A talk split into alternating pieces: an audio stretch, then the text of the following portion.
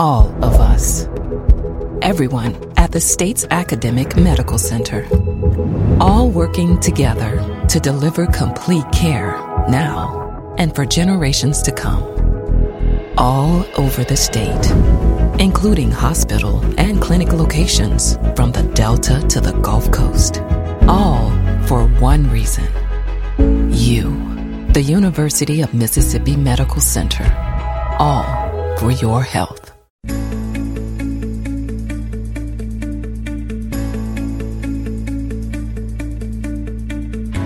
Morning. You're listening to Southern Remedy for Women, where we address issues of health and wellness from a woman's perspective.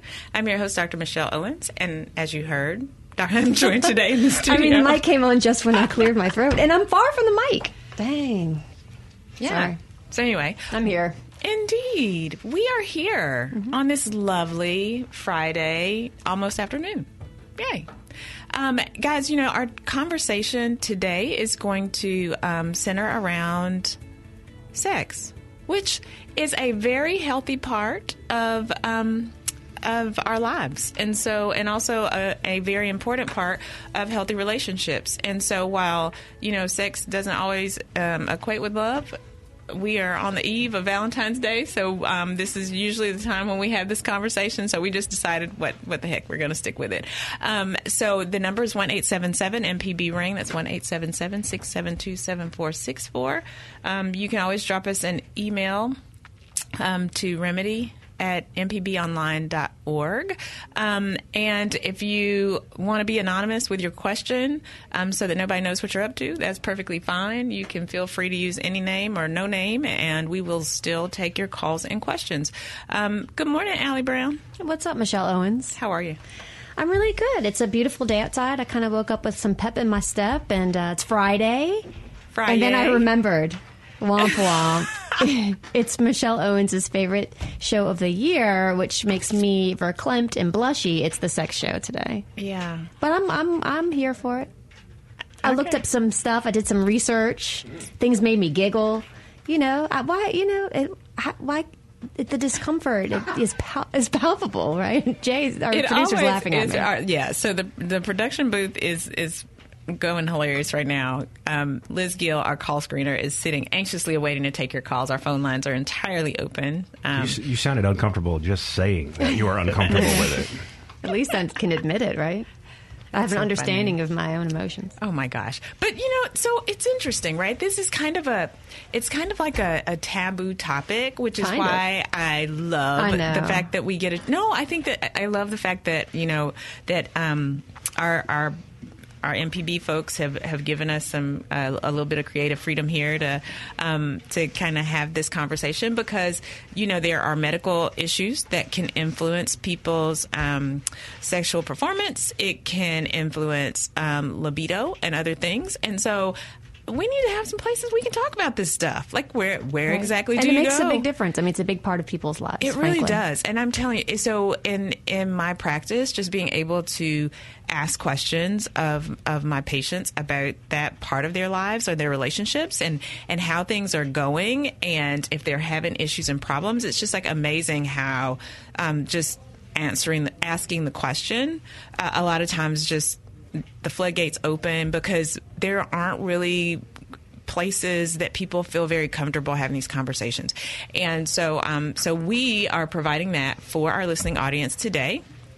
Again, um, the number's one eight seven seven MPB ring, and our phone lines are open, and we're going to be taking any of your questions or comments, um, any tips that you have, anything that that works, or if you're um, having issues related to libido or other things, please feel free to give us a call.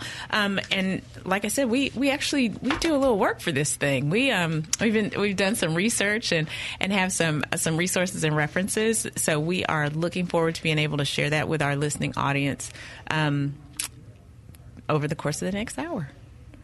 So, Dr. Brown. and and so I am so I am forcing my uh, my co-host to participate in this show for the next hour because she's I'm like here. totally freaked The, out by it. the phone lines are ringing already. Totally Great. That's because people want to talk about this. And they're gonna, you know, they can We're give it- dying Yeah, to have an okay. opportunity to talk about this thing. Yep. Okay, um, so So you had mentioned something to me. Oh, God. No, I'm just on the break when we were. See, this is this is already going bad. It's going bad already.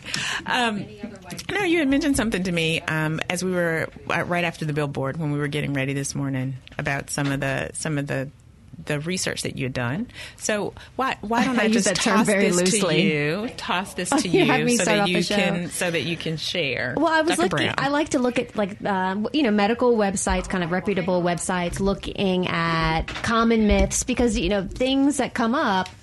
oh my gosh, things I'm just listening to you. That's it. subjects that arise. Yes. Um, on things like that are probably pretty common. You know, that must be things that people actually um, believe or experience, etc. And I was reading these common sexual myths, and they just made me giggle so much. But I know a lot of that is discomfort. But I, I there are a lot of people out there, I think, that are misinformed Absolutely. about um, uh, sexually transmitted infections, um, about how you can get pregnant, Yes. uh, what constitutes sex. I mean, that depends on who you ask, of course, but. Um, some interesting things we're talking about things that are not contraception you know things that do not prevent pregnancy which are taking a shower after sex some people i guess think that, that if you wash real good it's gonna make it okay Okay. uh, using douche or some sort of vaginal cleanser does not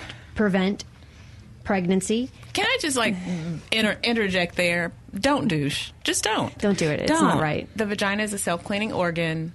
Don't do that. Yeah, you mess up everything. Yeah, there's all kinds of like stuff in there that your body has that's able to help it correct itself and get back to normal.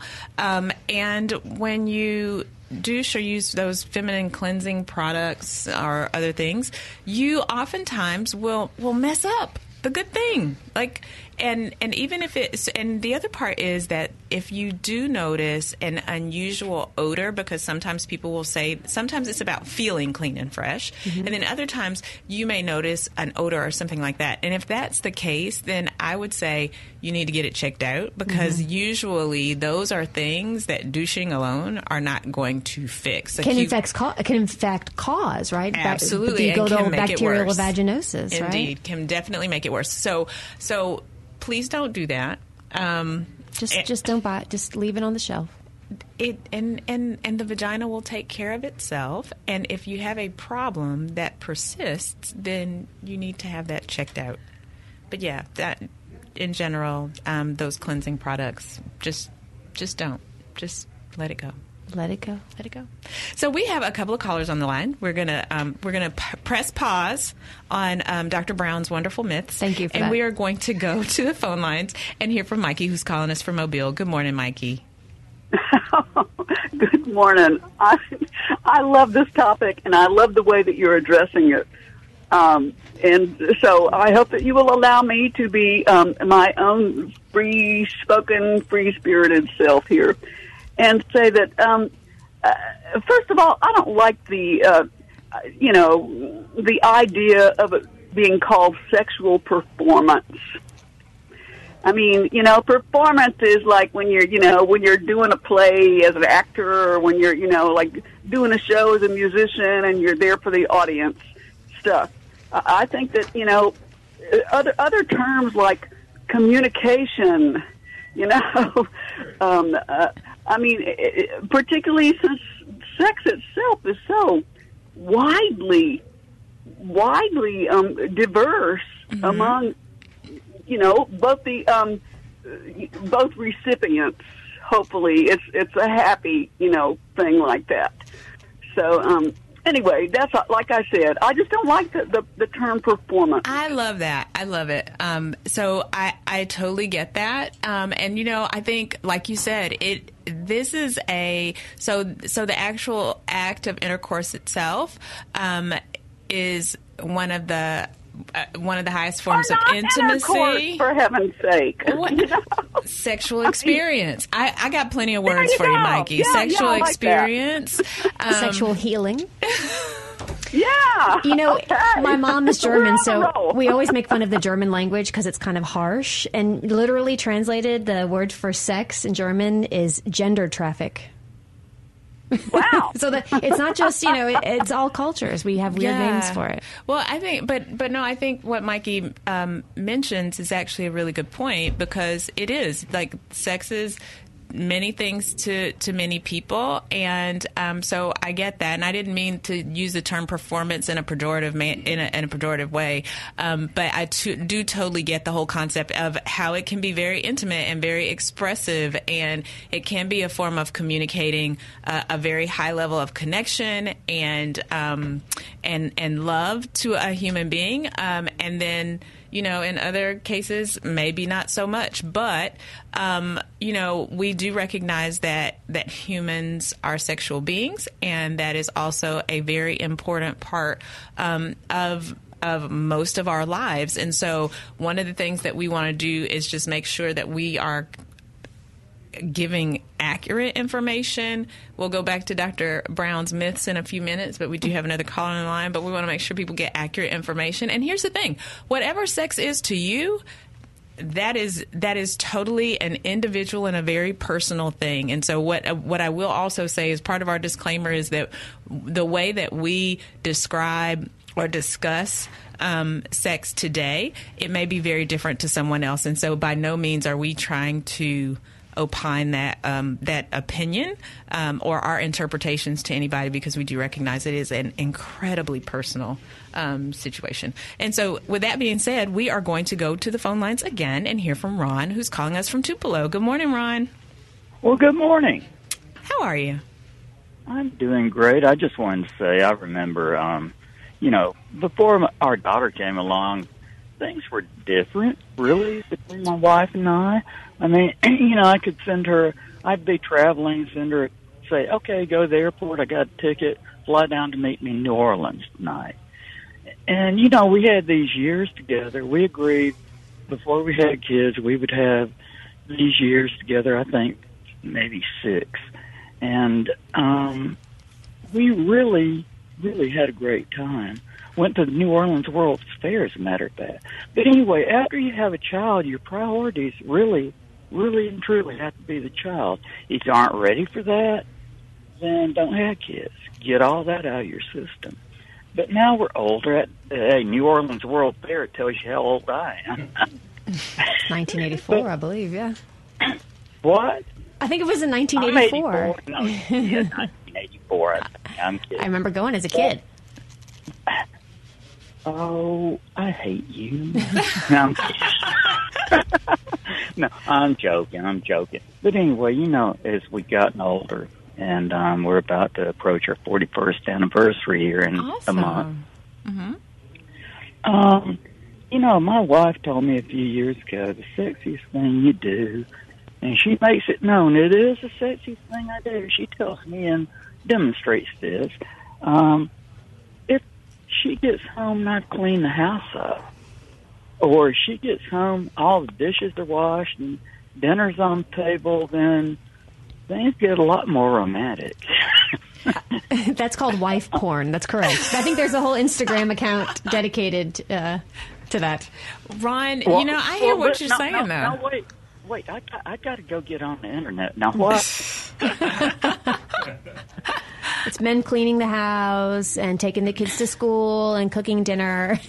You know, I I think that though that that actually raises a really good point, Ron. So, like, what do you? So, is that what you do now to kind of keep the fire kindled? You said you're coming up on 41 years, um, and and that is really no small feat. I mean, 41 years. Um, marriage is hard and so for you guys to have that special sauce like you know you said you've had children. Dr brown and i both have kids. They they really kind of can make it.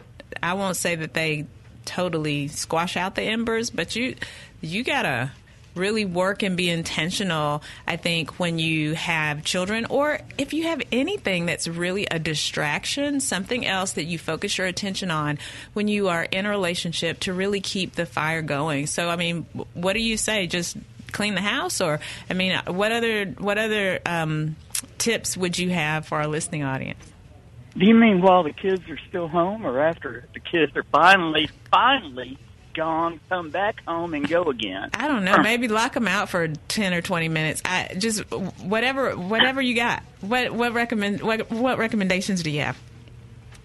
Well, you do have to block out time, and you know, I had a had a lady I rented an apartment from years ago, and she told me before I got married, she said, "What you have to do." My first marriage failed, and what you have to do when you have kids, you have to tell the kids when they're old enough to understand that mom and dad come before you. And I think your kids have to understand that mommy and daddy are more, are more important than you are. And I know that's a hard thing, but I grew up understanding that. My sister and I grew up understanding that. Mom and dad were here before us. You know, I remember my sister and I late one night were talking, and she said, "Do you think our parents could kill us?" Oh goodness! I said, I said, she said, This is taking an interesting said, "No, turn, yeah. You know, we're ki- we're kids. That and she and she she said, "Could they take us out?" I said, "No, I think I think that's illegal." But we weren't sure. I love it.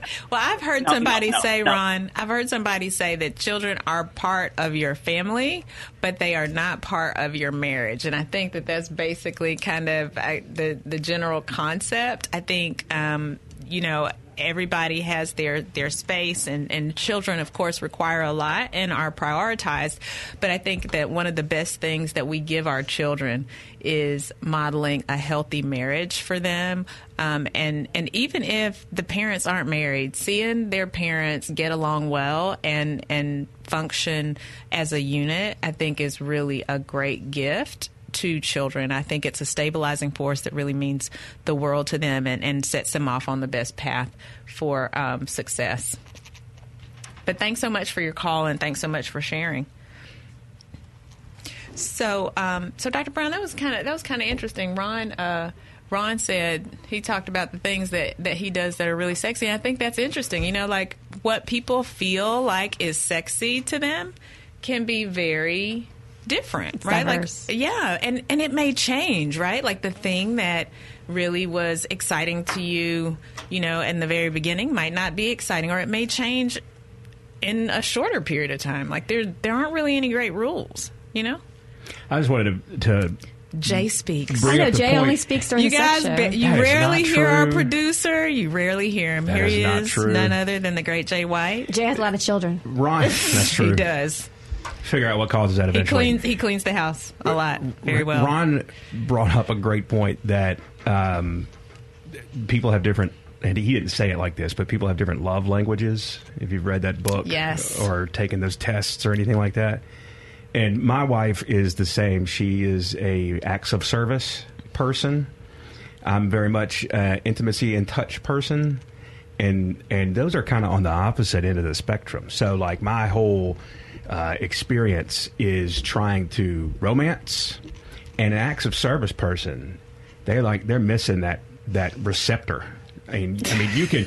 You can uh, fill the entire bed with roses, hire a mariachi band, and and and rope the Tuscan sunset like, and bring but it did back you take to out your the trash? house. But And did you take out the trash? That's all fine and good, but if I unload the dishwasher, it's it, it, the impact of that is like eighty thousand times what all of those other things combined times infinity Well, it's good that you know that. points Yeah. would score. Well, I am 42. It only very took seductive. it only took about four decades of life to figure that out. But it, it, that is um, that is something that I, I have learned, and and people love languages. different people have different.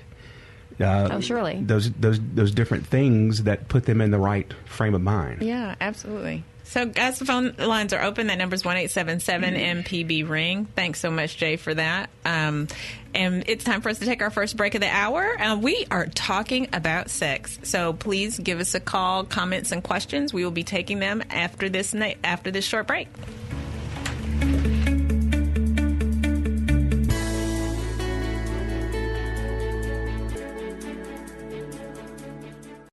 Matter if you use an app to start your car or still have a flip phone. Everyday Tech can decipher today's technology for tomorrow's solutions. Subscribe now to the podcast using any podcast app or the MPB Public Media app.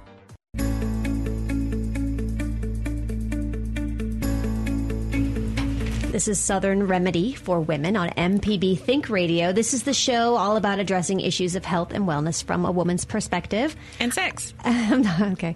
I'm Dr. Allie Brown, and I'm here as you hear with my co host, Dr. Michelle Owens. And Valentine's is approaching, so I always know that Dr. Owens is going to want to have our annual show about sexual health and well being. We really should talk about this more. It shouldn't just be a once a year Okay, thing. well, let's do it biannually. And that's what we're talking about today. Our phone number is 1 877 MPB Ring. That's 1 877 672 7464. You can use a uh, fake name if you'd like. You don't have to say your city if you're, you know, embarrassed like me, or if you're just uh, flying the flag, then you just do what Michelle Owens does and own it. You know, it is what it is. But to you know, we are here for all of you folks in the listening audience. We've had some excellent calls so far, and we have been talking about some myths, some common myths about um, sex and sexual wellness. And uh, should we go talk about a few more? yeah, you want to talk about the big O? Let's talk about the O. Okay, well, you go on on that because my research was more about how, how you can and can't get pregnant, and some of these get quite colorful. But you go on ahead. Oh my goodness. No, I just so I think that one of the things that um, is so in the process of sexual arousal and sexual gratification, um, there Not performance. not performance. See, I, I, I told I told you and from Mikey, I got words. I got words. Um, so you know. We had kind of talked about different things that might be sexually attractive, but I think one of the things to talk about is is this concept of, of sexual climax or orgasm, right? And um, I think this is especially um, important because there are discrepancies between um, males and females, men and women.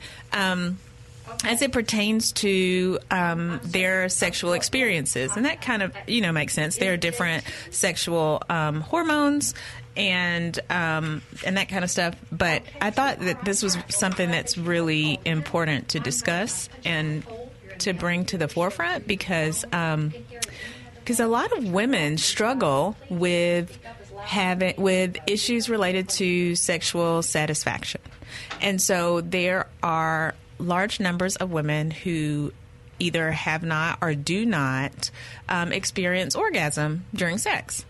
And those numbers are actually much higher than many would think. So, if you are a person who has difficulty um, with achieving climax or an orgasm, um, you are not alone. Um, and and it and the research shows that like eighty five percent of men will actually experience an orgasm um, during sexual intercourse, but oh, sorry, Mike, I know you don't like that word, but um, but but during the act of sex, eighty-five to ninety percent of men will actually experience um, orgasm. That number for women is much less. Like it's really more around sixty percent. And so um, the other part is that that the type of stimulation that leads to climax can be very different between men and women, and um, and it's not always what you think, right? Like it's not just always focused on the particular organ. Like for example, with women, it's not always penetration that leads to orgasm. There are some women who don't achieve orgasm through penetration. Um, and then there are some who actually um, achieve orgasm through external stimulation. So whether it's um, with stimulation of the clitoris. Um, as opposed to actual vaginal penetration, so there are there are multiple ways to reach that climax. And I think it's really important to, to kind of know your body, know what works for you, communicate that to your partner so that so that it does end up being a, a communication, a mutually beneficial um, experience for both of you. And I think sometimes it's difficult because you don't want to kind of be the backseat driver, right? Like you don't want to tell somebody what they're supposed to be doing, but you know what works for you. You know what feels right for you. Um, and there are some. Um, there are medications and other things that are available, um, and um, there are toys and and lubricants and all kinds of things that you can use in your armamentarium to ultimately help you get to that point. And so helping people to be more communicative about this part of their relationship I think is really important because that's the way that you ultimately get to gratification to some sense of of um, fulfillment and and true sexual wellness. Allie's really quiet, so we're going to go to the phone lines and hear from KT, who's calling from Green. Because that's what it says. Good morning, Where KT. you at, KT? Well, I came to the show a little bit late, but No uh, worries. I ha- I'm good. So I have a question about uh, female libido. Uh, my I went through um, uh, prostate uh, had prostate cancer a few years ago, so I take Cialis and because that works better for the BPH and stuff like that. My wife is post menopause, and I know she's concerned about libido, and we've talked about it, and she kind of shy about talking about that. Can y'all talk about post menopausal women and libido, please, and if there's really anything that's uh, available for for the ladies like that?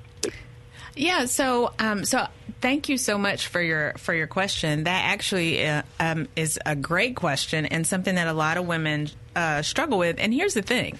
Um, life doesn't end at menopause, um, and for a lot of women, they go through this process of self discovery and reinvention, if you will. Um, and so there are all kinds of ways that they can that that they that we. Um, adjust to the new normal. So there are some women who, when they go through menopause, of course, the, the estrogen levels or our female hormone levels drop um, because our ovaries don't uh, continue to produce those hormones anymore.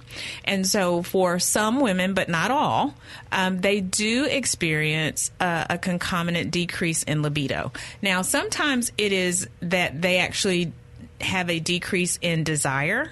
But for some women, the decrease in their activity is not really related to a decrease in desire. They still very much want to um, have a healthy sexual activity, but it can be uncomfortable. And so, with decreasing estrogen, um, the actual vagina itself changes, the skin becomes thin and the glands um, don't work as much or don't produce as much lubrication. And so it is not uncommon for um, women to feel dyspareunia or discomfort during sex, uncomfortable sexual intercourse um, as a result. So, some of the things that can help with that, of course, you can um, use lubricants. You can use um, local estrogen. So, this is not estrogen that you're taking by mouth. A lot of women are uncomfortable with the idea or have been advised against. Um, hormone replacement therapy. So if they're not on hormone replacement therapy or don't or can't take um, hormones, then you can actually use estrogen cream, which is local. So you just put it topically um, on the vagina and the skin around the vagina, and that can actually help um, with uh, problems related to vaginal irritation. However, there are some women who um, who do have decreased libido overall. And there are medications, different types of medicines. Um, and depending on, I would say for those folks, you should probably see um, an OBGYN who um, would be comfortable, or even one of the menopause. Some women have, um, some OBGYNs have special expertise in uh, care of women who have gone through menopause and those in the perimenopausal and postmenopausal period. There are several different medications um, that can be utilized to kind of help with um, libido. There's also um, excuse me, um, you mentioned Cialis, which is one of the medications um, for that will help with um, male decreased libido or decreased um, um, erections. But there's also a female pill, if you will, that has just recently been approved by the FDA, probably within the past couple of years um, that is also um, for that indication to help with um, a hypoactive sexual disorder or for those people who have decreased libido. So there the good news is that if that is where your wife is, there are several different um, options that are available to kind of help. Um, but the other part is just kind of to, to be um, vigilant about finding the thing that ultimately will work.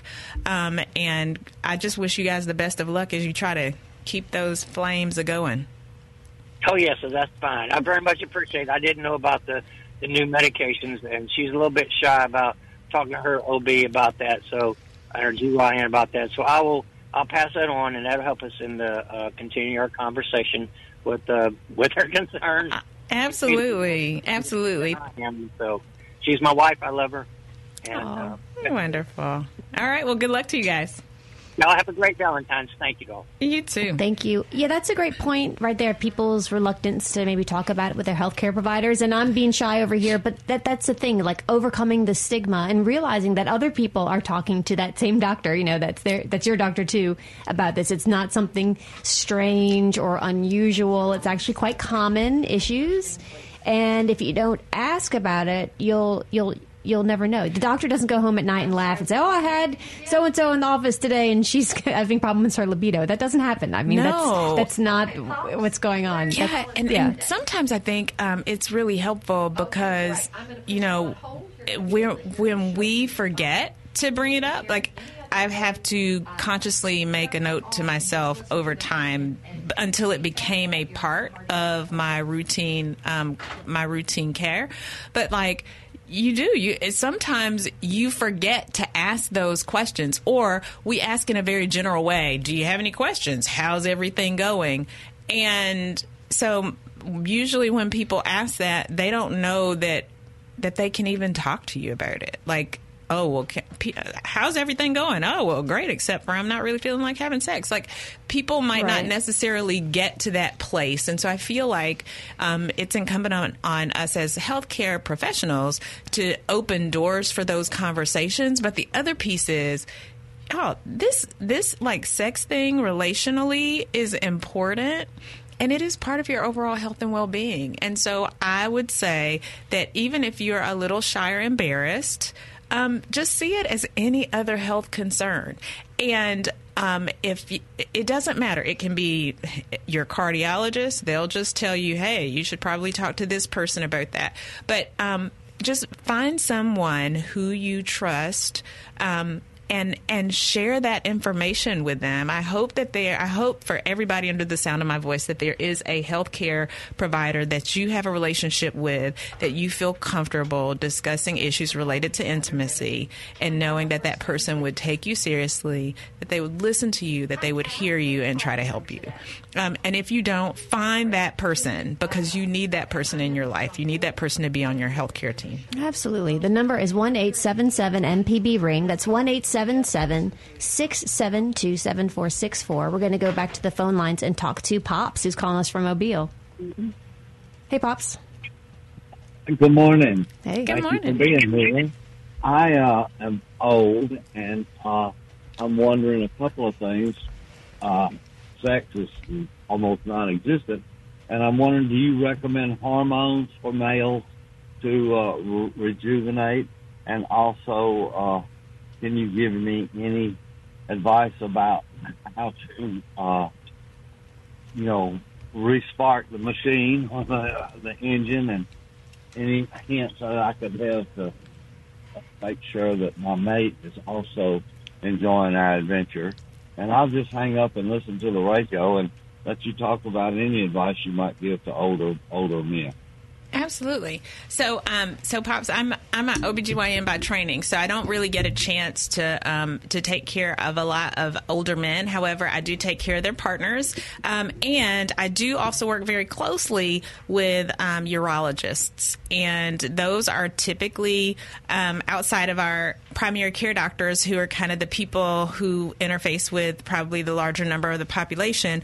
Those are the folks who probably take care of these um, types of questions questions and concerns more frequently. But what I will say is that either through a discussion with your primary care doctor, whether it's a family medicine person or an internist, um, or potentially to get you a referral to a urologist, so you could talk about that. In some instances, hormones are utilized. There are also um, so there are pills that can be taken, and I think a lot of that has to do with you know is the machine just not running because it's been sitting dormant for a while? Or they can also check to make sure that there's no other other organic reason, like if there's a medical complication, sometimes um, men who have health problems, whether it's diabetes or hypertension, may have some difficulty um, with with that part. Whether it's uh, sometimes people have problems with arousal. So if it's an arousal issue or if it's an erectile issue, if there's a medical problem, then they can address that first.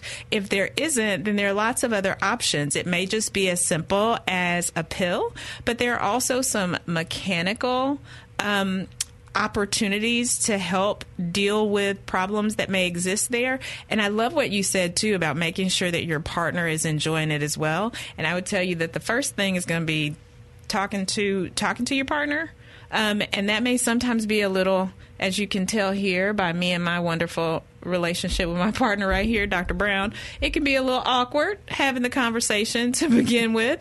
But I mean, checking in just to see how it is and, and what they like or, or what works, I think is really important. And, and there's, it's great to be able to have that level of vulnerability and humility within your relationship to where it's about pleasing the other people uh, other person and what it is that they actually like and enjoy.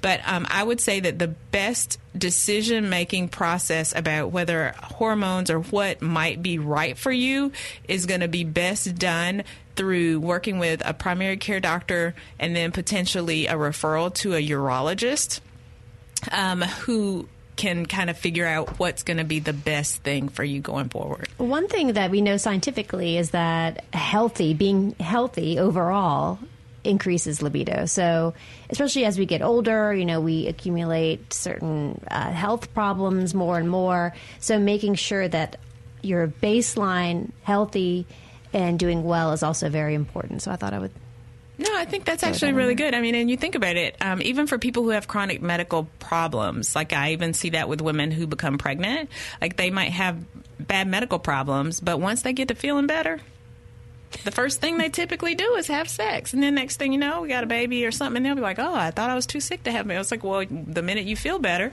that's what's going to happen. So here's another thing. If you are a person who has a chronic medical problem and you are of reproductive age, and you do not want to be pregnant, then you need to think about contraception. If your partner is a person of reproductive age and you do not want to make a baby with that person, then you guys need to be thinking about contraception because it doesn't matter how sick you are. When you feel better, you're going to do it. When you feel better, you're going to do it. So just don't forget about that and be prepared. Prepare yourself in advance. Um, we are going to stay on the phone lines and hear from Kat, who's calling us from Mobile. Good morning, Kat. This is Mobile Day. It's Mobile Day. Mobile is charged with sexual energy, and I love it. I'm gonna be careful next time I drive through. Doesn't help that I'm pregnant and talking to you all. Um, um, I love it for the pregnant people who are still having sex. You go, girl.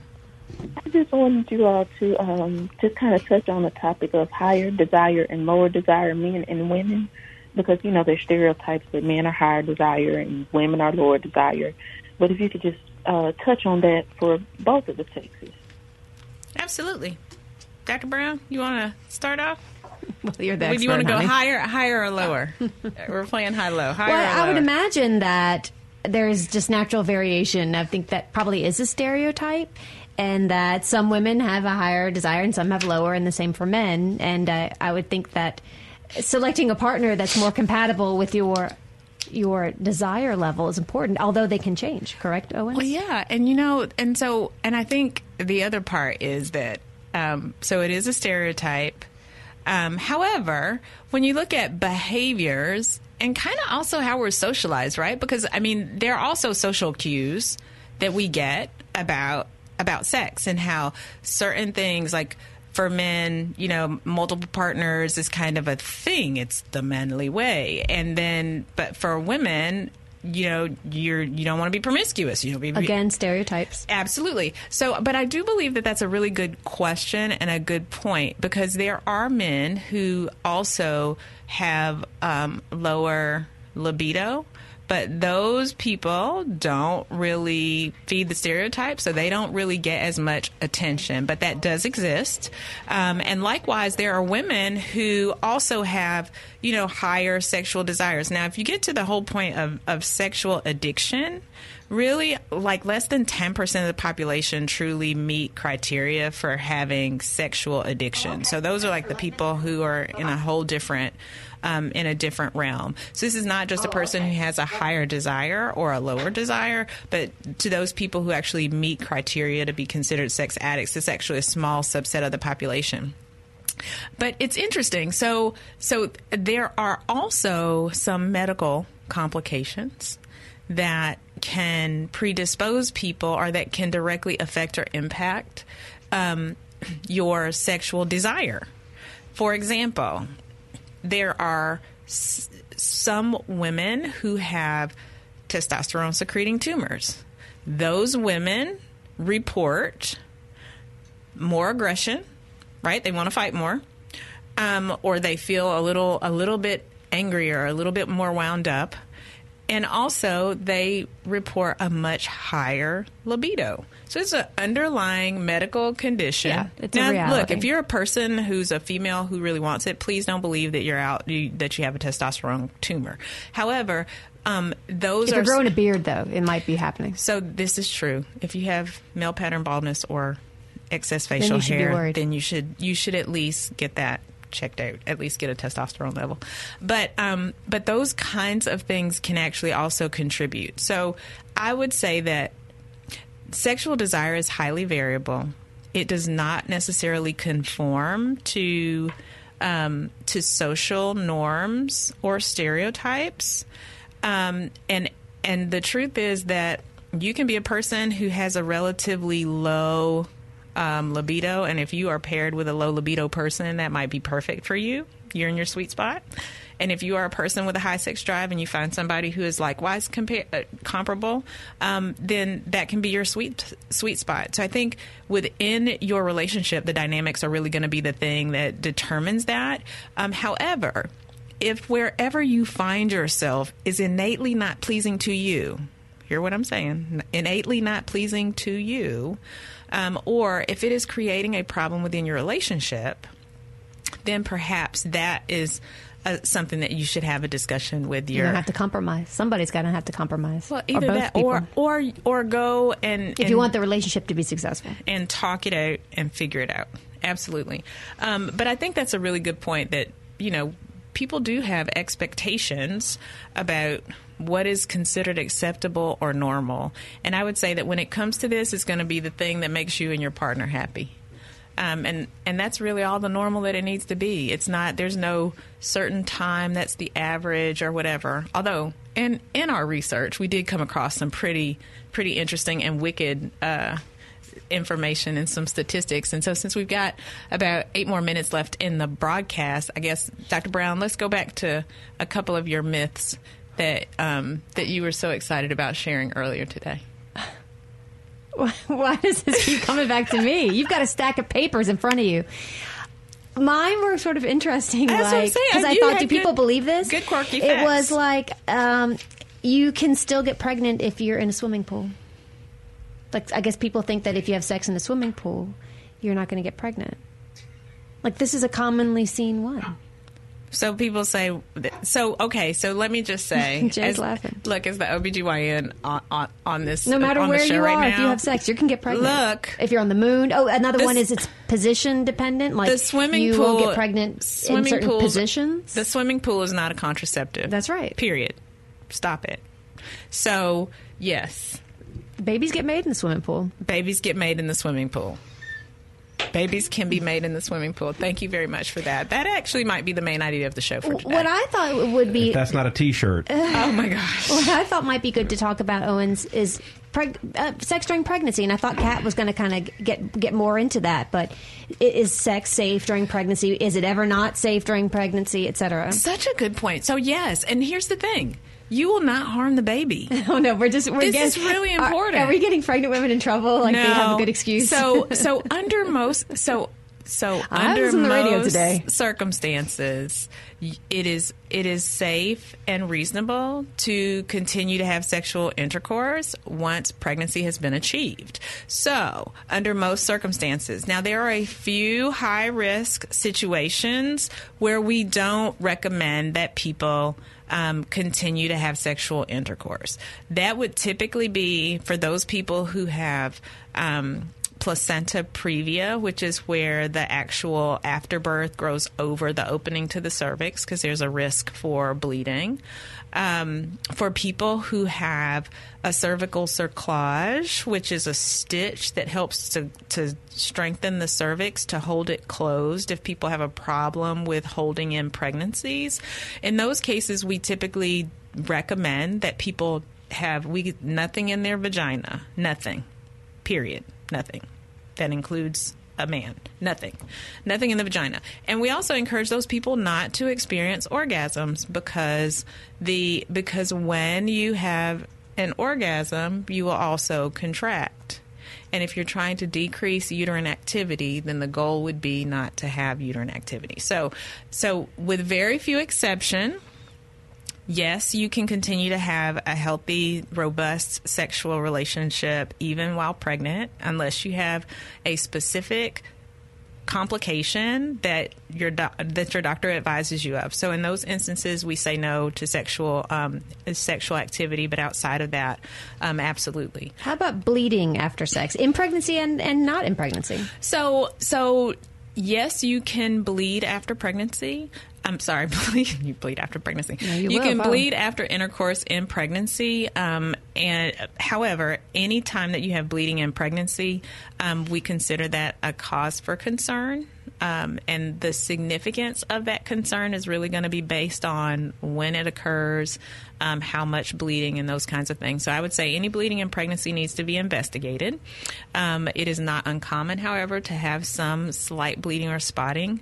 Um, if you have intercourse during pregnancy, um, and also sometimes, um, depending on the veracity of the activity, you may sometimes also experience a little bit of um, of bleeding with intercourse.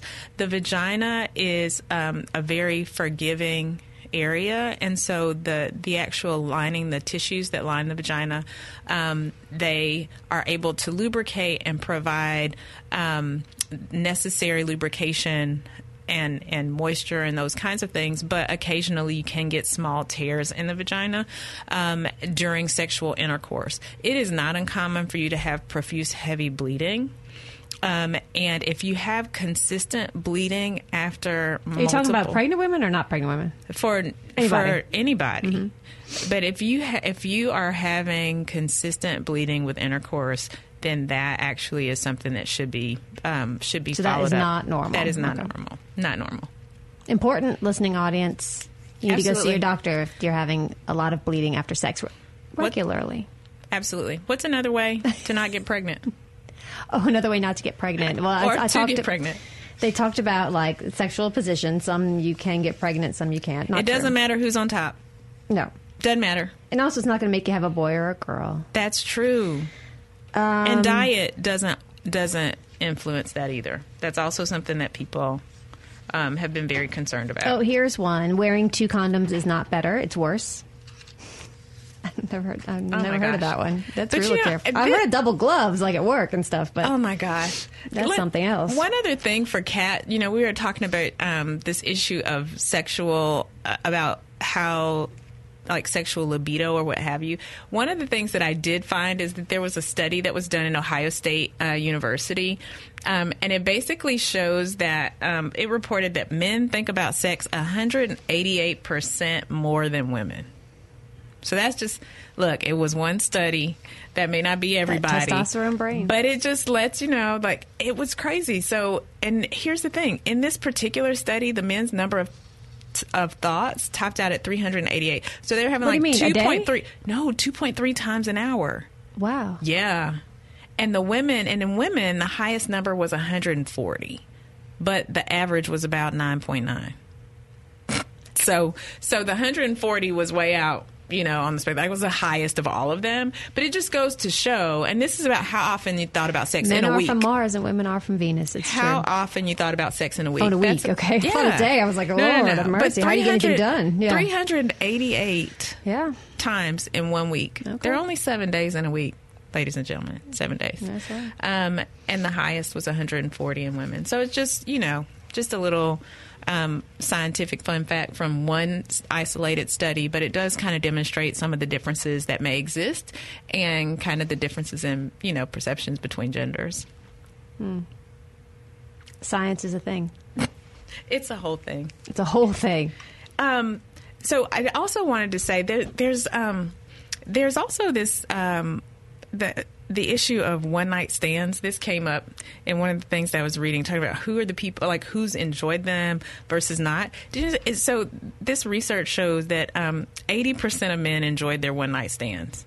But when women describe their one night stands, three percent of them drank beforehand. Um, but if the if that person was a stranger, it was actually eighty nine percent of people drank beforehand. Lowers as your opposed to 63. inhibitions. Indeed. So guys, be careful.